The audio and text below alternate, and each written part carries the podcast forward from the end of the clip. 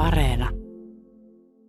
Конституцию Республики Беларусь свято и добросумленно виконувати ускладенные на меня высокие обовязки. Presidentti Aleksandr Lukashenka on nimittänyt valko luomaansa järjestelmää markkinasosialismiksi ja kommunistiseksi demokratiaksi. Tämä on herättänyt ulkomailla lähinnä hilpeyttä, sillä Lukasenkan valko on irvokas sekoitus neuvostonostalgiaa ja fasismia. Kun Lukasenka nousi valtaan vuonna 1994, valko oli heikko kansallisidentiteetti ja se oli vailla demokraattista perinnettä. Lukasenka käytti tilanteen taitavasti omaksi hyväkseen ja perusti valko Euroopan viimeisen diktatuurin. Viime aikojen mielenosoitukset ovat kuitenkin saaneet presidentinkin pohtimaan julkisesti, että hän on saattanut jatkaa presidenttinä hieman liian kauan. Lukasenka kuitenkin väittää olevansa ainoa henkilö, joka pystyy suojelemaan maataan, eli hän potee tyypillistä diktaattorisyndroomaa. Tervetuloa 12 diktaattorisarjan pariin. Minun nimi on Raimo Tyykiluoto ja asiantuntijana voitelun Euroopan viimeiselle diktaattorille antaa kauppalehden uutispäällikkö Mikko Metsämäki. Mikko, vaikka maantieteellinen etäisyys valko on lyhyt, onneksi henkinen etäisyys on pitkä. Pääkaupunki Minski sijaitsee lähellä Euroopan maantieteellistä keskipistettä ja on yhtä lähellä Helsinkiä kuin Rovaniemi. Mitä ajatuksia valko tilanne herättää?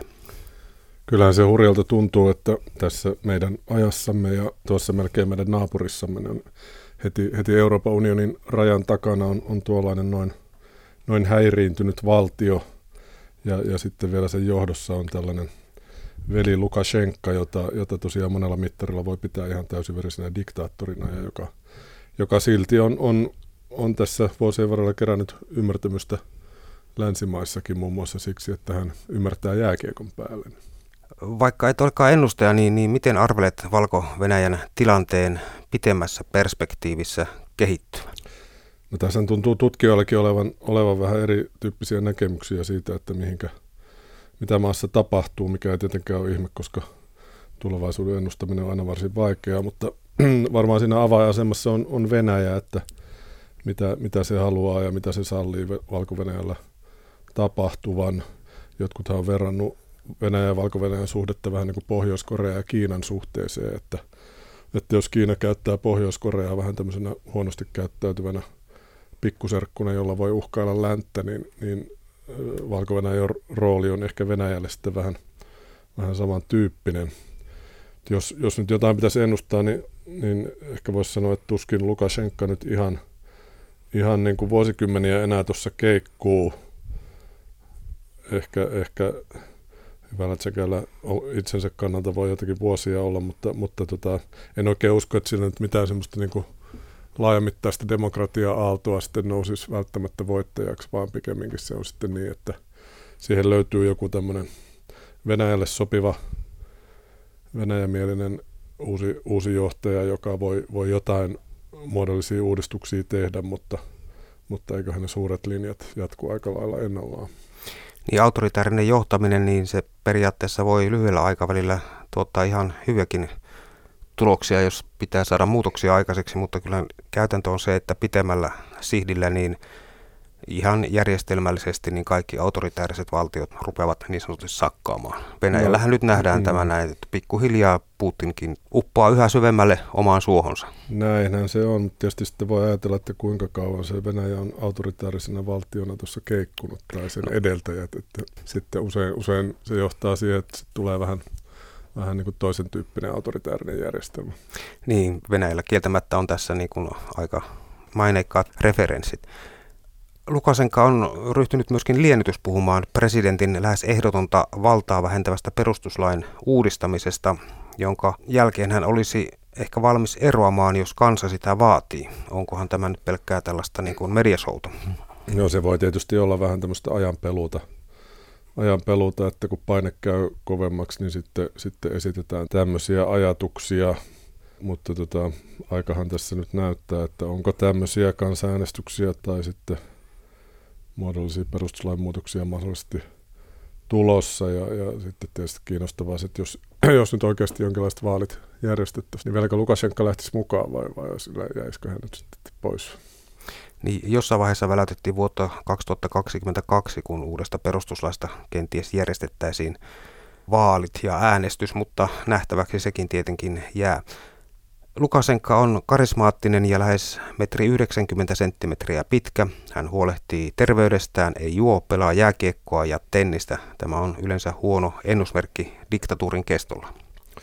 Joo, ilman muuta parempi diktaattori olisi sellainen 190-kiloinen ketjupolttaja, joka ei, ei sviitistään ulos pääsisi. Että, mutta, mutta tietysti Lukashenkaa vastaan puhuu ehkä vähän se, että hän ei ole, ole välttämättä niin kuin Venäjälle ja Putinille millään tavalla korvaamaton, että jos paine, paine kasvaa kovaksi, niin siinä, siinä kyllä hänen sijalleen löydetään sitten, sitten joku toinen, toinen hahmo ja hänet voidaan panna syrjään. Niin yritystoiminta valko se on hyvinkin ennustettavaa, sillä sinne ei mahdu kuin yksi mafia ja sitä johtaa Lukashenka. Nyrkkisääntö kuulema on, että presidentin hallinto ottaa 10 prosenttia kaikista merkittävistä kauppasopimuksesta. Ilmeisesti Lukasenkan talous voikin hyvin, mutta maan taloudesta ei kyllä voi sanoa samaa. No ei, ei kyllähän niin valko talous on hyvin riippuvainen Venäjästä, että siellä tuonnista yli puolet ja viennistäkin melkein puolet niin on, on Venäjän kauppaa ja näiden kauppasuhteiden ehdoista sitten aina on, on maiden välillä vähän väännetty kättäkin. Mutta että se valko oma talous pitkälti nojaa tämmöisiin isoihin ja tehottomiin valtioyhtiöihin, mistä, mistä tietysti johdolla, poliittisella johdolla on, on suhteellisen helppo vetää provikat välistä. Se, että siellä niin kuin isompaa taloudellista reformia saataisiin aikaiseksi, niin varmaan, varmaan vaatisi ensinnäkin poliittista tahtoa, mihin ei, ei nyt välttämättä, sitä ei välttämättä löydy, ja sitten toisekseen pitäisi saada rahoitusta, mitä nyt varsinkin viime vuosina on, on, on lännestä ollut hyvin vaikea saada, kun, kun on ollut kaikkea boikottia ja, ja tätä Lukashenkan johtamaa maata niin on katsottu kierroon. Että kyllähän siellä niin kuin taloudessa ihan valtavia haasteita jatkuvasti on. Lukasenkan talouden työrukkanen on häntä tukevat valko oligarkit ja puheiden mukaan oligarkkien bisnekset perustuvat toisaalta taas sitten siihen, pääosin siihen, mitä Lukasenka toivoo. Näinhän se, näinhän se usein, usein on, että se on tietysti Venäjälläkin vähän samantyyppinen tilanne, että siellä, siellä on nämä oligarkit, jotka, jotka sitten pyörittävät erilaisia bisneksiä, joista osa on kannattavaa ja osa sitten vähemmän kannattavaa, mutta, mutta tota sen vaikkapa jonkun KHL joukkueen pyörittämisen avulla saa sitten niin goodwillia, minkä avulla voi saada sitten läänityksen jostain tuottavasta toiminnasta niin tavallaan tällaiset niin kuin oligarkit ja maan johto elävät symbioosissa keskenään. No näin, näin se on. Se on vähän just tämmöinen vanha feodaalityyppinen homma, että hallitsija antaa maata pienemmille viskaaleille. Ja on sanottu, että Lukasenka on älykkäämpi kuin diktaattorit yleensä, mutta tästä voi kyllä olla perustelusti toistakin mieltä. Lukasenka on vähätellyt muun muassa koronaviruksen vaikutuksia terveyteen ja sanonut, että virukseen liittyviä pelkoja Niitä voisi sanoa psykoosiksi. Lukasenka on tarjonnut virustaudin vastalääkkeeksi saunomista ja vodkan juomista. Reippaita reseptejä kyllä, mutta tietysti mitä on Twitterissä käynyt, niin tämän tyyppisiä näkemyksiä on, on, on meilläkin liikkuu. Toki ei nyt ehkä ihan poli- ylimmässä poliittisessa johdossa. Niin kuin tuossa katselin vähän tilastoja, niin väkiluku valko on 9,5 miljoonaa ja he ilmoittavat, että koronaan on kuollut noin 4000, että se on vain hivenen heikommin kuin mitä Suomessa on mennyt. Varmasti siinä on niin kuin Lukasenkaan kädenjälki näkyy näissäkin tilastoissa. No siellä varmaan niin kuin tämä paikallinen tilastokeskus ei ehkä ole ihan, ihan meidän tilastokeskuksemme tasolla. Vastaväitteitä Lukasenkan lääketieteelliselle avaukselle ei valko juurikaan kuulu ja ihmekkös tuo, kun Lukasenka kontrolloi kaikkea, muun muassa oikeuslaitosta. Voisi varmaan sanoa, että Lukasenka on luonut ympärilleen pelon valtakunnan, mutta miten tämä kaikki sitten lopulta on ollut mahdollista? No se on varmaan mahdollista sillä, että hän on niin kuin askel, askeleelta tätä järjestelmää luonut, että hän tosiaan nousi valtaan silloin Neuvostoliiton hajoamisen jälkeisessä turbulenssissa ja, ja aluksi hänellä oli tällainen korruptiovastustajan ja pesän siivoajan imago, että 93 hänet valittiin tämmöisen parlamentin korruptiovastaisen komitean johtoon ja, ja hän, hän siinä asemassa sitten esitti syytteitä korkeita virkamiehiä ja, ja jopa, jopa virkaa tekevää presidenttiä vastaan niin valtiovarojen kavalluksesta ja sitten siinä, siinä joutui niin kuin, muun muassa parlamentin puhemies taisi joutua eroamaan. Ja tämä hänen imakonsa oli tosiaan tämmöinen, että hän on, hän on tämmöinen hyvällisempi hahmo sitten, mutta, mutta tota, varmaan siinä myös niin kuin tosi keskeinen tekijä on ollut se, että hänen, hänen asemansa vahvistumisessa on ollut se, että tota, neuvostojärjestelmän jäljiltä niin se valko ei ole, ei ole semmoista demokraattista perinnettä, perinnettä tosiaan oikein ollut, että sitten tämmöinen vahva johtaja on pystynyt hyödyntämään, hyödyntämään sitä ja puskemaan koko ajan vähän enemmän niitä rajoja, rajoja eteenpäin ja, ja kahmimaan itselleen lisää valtaa.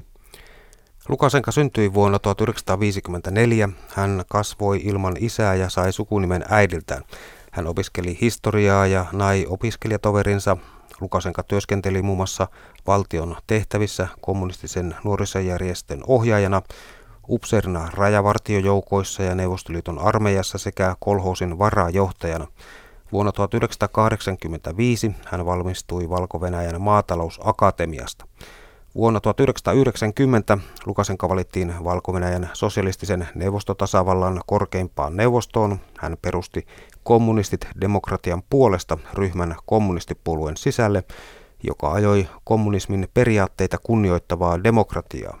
Neuvostoliiton hajottua Lukasenka puolusti määrätietoisesti valko saavuttamaa suvereniteettia. Presidentin vaaleissa heinäkuussa 1994 sitoutumattomana ehdolla ollut nuori ja kokematon Lukasenka voitti yllättäen vaalit populistisella korruption vastaisella kampanjalla. Hän sai yli 80 prosenttia äänistä ja tuloksen selvittyä julisti heti puhdistavansa hallinnon korruptiosta. Kauppaleiden uutispäällikkö Mikko Metsämäki puoli vuotta eli kaksi kvartaalia vaalien jälkeen totuus alkoi kuitenkin näyttäytyä toisenlaiselle kuin omassa päässä kolisi. Presidentti Lukasenkan kahta avustajaa epäiltiin korruptiosta. Joo, kyllä hyvin nopeastihan nämä hänen Lukasenkan vastaiset äänet alkoi alko voimistua sekä koti- että ulkomailla, kun ne vaaleissa annetut lupaukset eivät, eivät tekoina näkyneet. Kansainvälinen valuuttarahastokin taisi vuonna 1996 jo sulkea toimistonsa Minskissä, koska katsottiin, että Lukashenka vetää täysin, täysin markkinatalouden vastaista linjaa, mitä hän oli kuitenkin siinä lupaillut vaalikampanjan aikana, aikana ja, ja, ja sitten valko ei myöskään annettu enää lainaa. Maailmanpankki ei suostunut rahoittamaan, VTO ei suostunut rahoittamaan, kun näitä talousuudistuksia ei, ei näkynyt eikä kuulunut.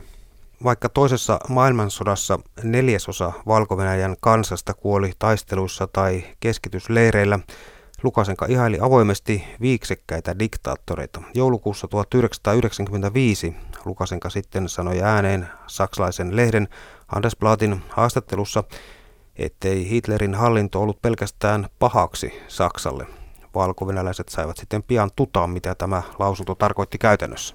Joo, kyllä hän, hän vähän otti sieltä viiksekkäiden esikuviensa mallia, että, että ihmisiä alkoi kadota jäljettömiä poliittisia vastustajia ja, ja toimittajia ja oppositiohahmoja. Mielenosoitukset pitkälti kiellettiin ja, ja sitten useimmat, useimmat sellaiset oppositiojohtajat, joissa nä, niin näkyy potentiaalia, niin ne, ne pantiin vankilaan tai, tai pakotettiin ulkomaille asumaan, elleivät he sitten kadonneet jäljettömiin. Näitäkin, näitäkin tapauksia oli, että tosiaan ihmisiä, ihmisiä ihan katosi. Lukasenka ikään kuin tuli ulos kaapista. Niin, kyllä näin, näin, näin voi tavallaan sanoa. Kun vuonna 1995 kaksi amerikkalaista siviililentäjää ajatui naapurimaassa järjestetyn kilpailun aikana vahingossa kuuma ilmapallolla Valko-Venäjän ilmatilaan. Sen ilmavoimat ampuivat heidät alas enempää pohtimatta. Lukasenkan ulkopoliittinen avaus ei välttämättä ollut tyylikäs, mutta sen lähettämä sanoma suvereenista valtiosta nimeltä Valko-Venäjä kävi kyllä ulkovalloille heti selväksi. On se aika kova viesti, viesti jos kuuma ilmapallolla lentelijät ammutaan alas. Se on, mutta selkeä. Kyllä. Lukasenka järjesti 1990-luvun puolivälissä myös kaksi kansan äänestystä. Niissä kysyttiin tukku kysymyksiä muun muassa, pitäisikö yhteistyötä Venäjän kanssa vahvistaa, tehdä Venäjästä virallinen kieli, palauttaa neuvostoaikaiset kansalliset symbolit pienin muutoksin, antaa presidentille oikeus hajottaa parlamentti, jos se on rikkonut perustuslakia ja voitaisiinko presidentin kautta jatkaa kahdella vuodella. Kaikki nämä menivät sitten läpi niin, että heilahti.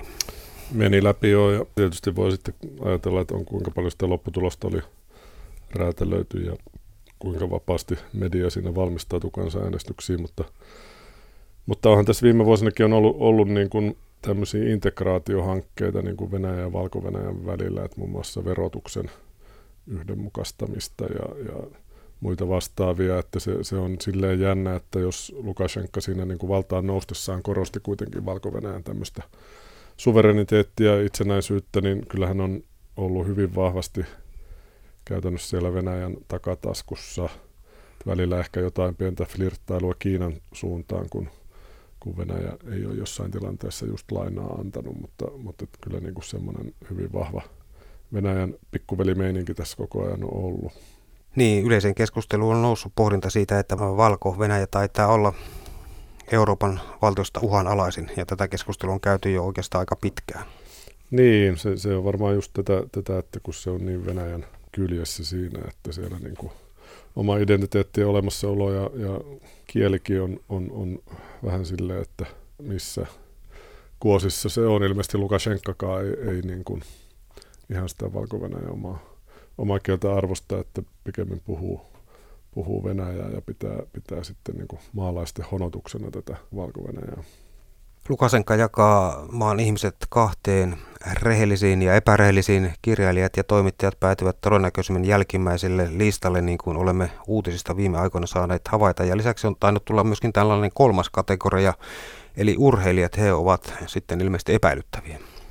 No ainakin, ainakin siinä tapauksessa varmasti, että he esittävät jotain kriittistä näkemystä. Tietysti urheilijoilla on, on, on niin paljon semmoista kansainvälistä näkyvyyttä ja sitä kautta heidät ehkä koetaan uhkaksi, että heillä, heillä jos, jos, jos he rupeaa esittämään tämmöistä kritiikkiä, niin se helposti saa todella paljon kansainvälistä näkyvyyttä myös. Kansan tyytymättömyyteen on, on vastattu muun muassa kieltämällä kulkueet, mielenosoitukset ja vaikeuttamalla ammattiliittojen toimintaa. Ja sananvapauskin pakeni valko raamit kaulassa heti kun pystyi, että meno ja meininki on tällaista. Kyllä, kyllähän siellä sitten tämä valtiollinen tiedonvälitys, mikä toimii, niin se antaa kuvan näistä demokraattisista voimista tämmöisenä läntisten tiedustelupalvelujen edustajina, marionetteina, jotka, jotka tekevät parhaansa kumotakseen Lukashenkan rauhantahtoisen hallinnon ja, ja, ja aiheuttaakseen epäjärjestystä, että tavallaan se logiikka on hyvin samantyyppinen kuin Venäjälläkin, että on nämä tämmöiset niin kuin pidetään ulkomaisina agentteina kaikkia tämmöisiä niin kuin demokraattisia piirejä. Kauppalehden uutispäällikkö Mikko Metsämäki, kaiken kaikkiaan niin Lukasenkan itsevaltaisuuden seuraukset, niin ne ovat olleet kyllä myrkkyä valko taloudelle pitemmän aikaa. Jo. Kyllä, näin voi sanoa, että kyllä jo 90-luvulla niin siellä oli tämmöistä paikallisen ruplan todella pahaa romahdusta ja, ja, ja sitten Lukashenka on tällä keskusjohtoisella meningillä yrittänyt, yrittänyt saada keskuspankin kautta hommia haltuun ja määrännyt valuuttakursseja tietyille tasoille, mikä tietysti niin kuin, kun globaalissa taloudessa kuitenkin eletään, niin se on hieman, hieman tuhon tuomittua toimintaa, että sitten on ollut tämmöistä valuuttapakoa ja, ja sabotöörejä on, on syytetty, mitä Lukashenka kutsuu sabotööreiksi, niin on syytetty talousongelmista ja pidätetty valtion virkamiehiä ja ja sitten on tietysti keksitty, että hommat ratkee, kun ruvetaan painamaan lisää rahaa. Tämähän on tämmöinen perinteinen, perinteinen keino, että rahahan saa setelipainosta kuitenkin. Niin, niin kuin sähköä töpselistä. No just näin. 1990-luvun rahapulassa Lukasenka ja valko hankki valuuttatuloja viemällä 400 miljoonan dollarin arvosta aseita Iraniin, Sudaniin, Irakiin ja tuolloiseen Jugoslaviaan. Tämä oli myöskin sitten yksi tapa hankkia lisää ansioita. Niin, niin tämmöiset on myös monille diktaattoreille vähän tyypillisiä, että haetaan, haetaan markkinoita sieltä, missä niin semmoiset tämmöiset kriisialueelta, mihin nyt ehkä, ehkä sitten läntiset maat eivät halua just mennä viemään vaikka aseita, niin, niin sieltähän niitä markkinoita voi sitten löytyä. Sitten tässä Irakin sodan yhteydessä kerrottiin, että sitten, sitten taas monet irakilaiset korkea-arvoiset sotilaat tai poliitikot niin sai, sai valko passia ja, ja Yhdysvallat sitten samaan aikaan syytti, syytti valko veljeilystä paha Akselin kanssa ja tuossa yhteydessä myös nimitti Lukashenkaa sitten Euroopan viimeiseksi diktaattoriksi, että, että siinä saatiin, saatiin kyllä tota, Yhdysvallatkin suututettua. Se, missä valko ei ole tingitty, niin on turvallisuuspalvelu. Amnestin vuosiraportit Lukasenkan ajalta muistuttavat lähinnä Etelä-Amerikan sotilasdiktatuurien vastaavia. Näin on, ja, ja jännähän on se, että valko turvallisuuspalvelu on edelleen nimeltään KGP, että kun, kun tuota, tuo surullisen kuuluisa kirjayhdistelmä Neuvostoliitossa lakkasi toimimasta tai muuttui FSBksi silloin, silloin Neuvostoliiton hajottua, niin tota, valko ei katsottu tarpeelliseksi vaihtaa turvallisuuspalvelun nimeä, vaan KGP ratsastaa siellä edelleen voimissaan. Niin Putin on tarjonnut Lukasenkalle niin sanotusti isoa, isoa kättä Lukasenkan lähikaartissa niin, ja turvallisuuselinten johdossa, niin sillä taitaa olla pelkästään venäläisiä. Ne varmaan tämä, tämä niin kuin veljeys, veljeys näkyy tämänkin tyyppisinä asioina. Lukasenkan vastustajia, niin heitä on hakattu, tuomittu vankilaan, tekaistuin syytteen ja heitä on myös kadonnut jäljettymin, niin kuin, niin kuin tässä on puhuttu, että meno ja meininki on kyllä varsin kovaa ja valko on noin 135 000 poliisia niin sanotusti pieksemässä kansaa edustuskuntoon koko ajan. Kyllähän siellä, siellä on näissä, näissä tuota, mielenosoituksissa nähty, että siellä virkavalta ei ihan heti lopu kesken. Ja Lukasenkalla on oma kuolemanpartio Almatsin.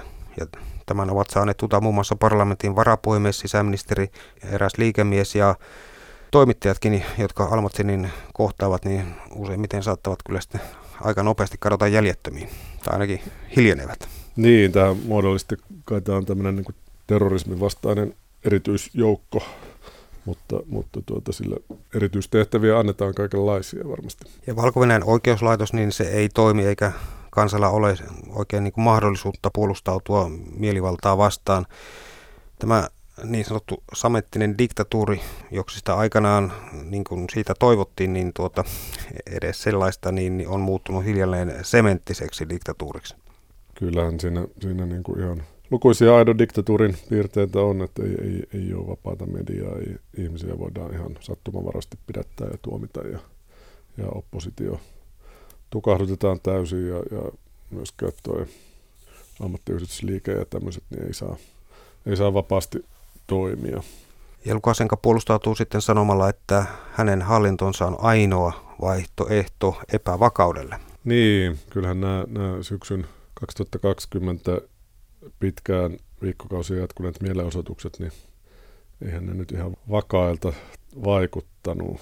Siinä, siinä piti kuitenkin kymmeniä tuhansia ihmisiä pidättää ja, ja, ja tosiaan niin panna nämä erityisjoukot asialle, että se on aina tämä vakauskin vähän suhteellinen käsite. Mutta Lukasenkan asenne ilmeisesti miellyttää ainakin Putinia, joka jaksaa taata Lukasenkan turvallisuuden. Niin, kyllähän se varmaan, varmaan tavallaan Venäjän intressissä on just ennen kaikkea se, että se, se Valko-Venäjä pysyy niin kuin siinä taskussa ja ennustettavana ja siellä ei pääse mikään niin kuin liian yllättävä, yllättävä taho, taho valtaa eikä, eikä myöskään mikään liian, liian alleviivattu demokratia jylläämään. Taitaa myöskin Venäjän kannalta olla aika strateginen sijainti tällä valko koska sen kautta kulkevat Venäjän rautatie- ja putkilinjat Länsi-Eurooppaan ja Kremli tarvitsee niin muun muassa niiden suojaksi niin kuin uskollisen ja vakaan ja vaikkakin tosiaan arvaamattoman Lukasenkan. Että.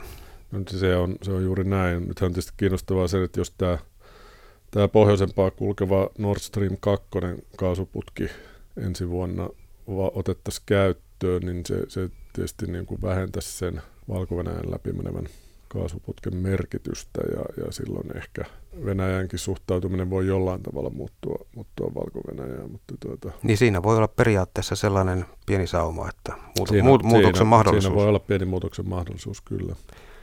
Valko olisi Neuvostoliiton hajoamisen jälkeen voinut kehittyä aivan toisenlaiseksi maaksi ilman Lukasenkaa.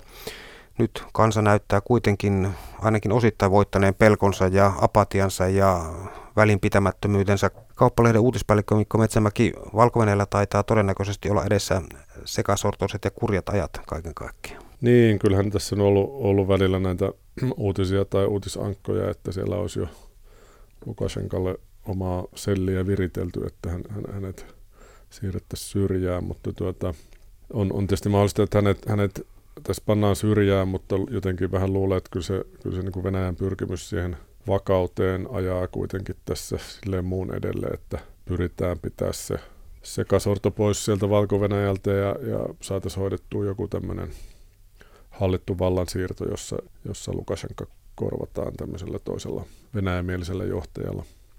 Niin, ihan vastikään niin Lukasenka yritti pönkittää valta-asemaansa ja myöskin elittinsä valta-asemaa niin antamalla muun muassa näkyville oppositiohahmoille todella pitkiä, noin kymmenen vuoden tuomioita. Perustuluna muun muassa ääriliikkeiden perustaminen ja vallankauppaus, juonittelu ja niin edelleen. Kyyti on aika kylmää. Kyyti on kylmää ja tietysti erityisen koomista tuossa oli se, että sitten asiaajaja myös sai Toki, toki hänkin niin oppositioliikkeen edustaja, mutta hänkin sai kymmenen vuoden tuomioon niin varmuuden vuoksi. No, Lukasenka voi ehkä erota kahden, kolmen vuoden kuluessa, jos protestit jatkuvat ja, ja kunhan tämä kaasu saadaan virtaamaan vähän toista kautta. Mutta silti kestänee helposti aika pitkään ennen kuin valko todellakin rakentuu normaali ja tällainen moniarvoinen demokratia.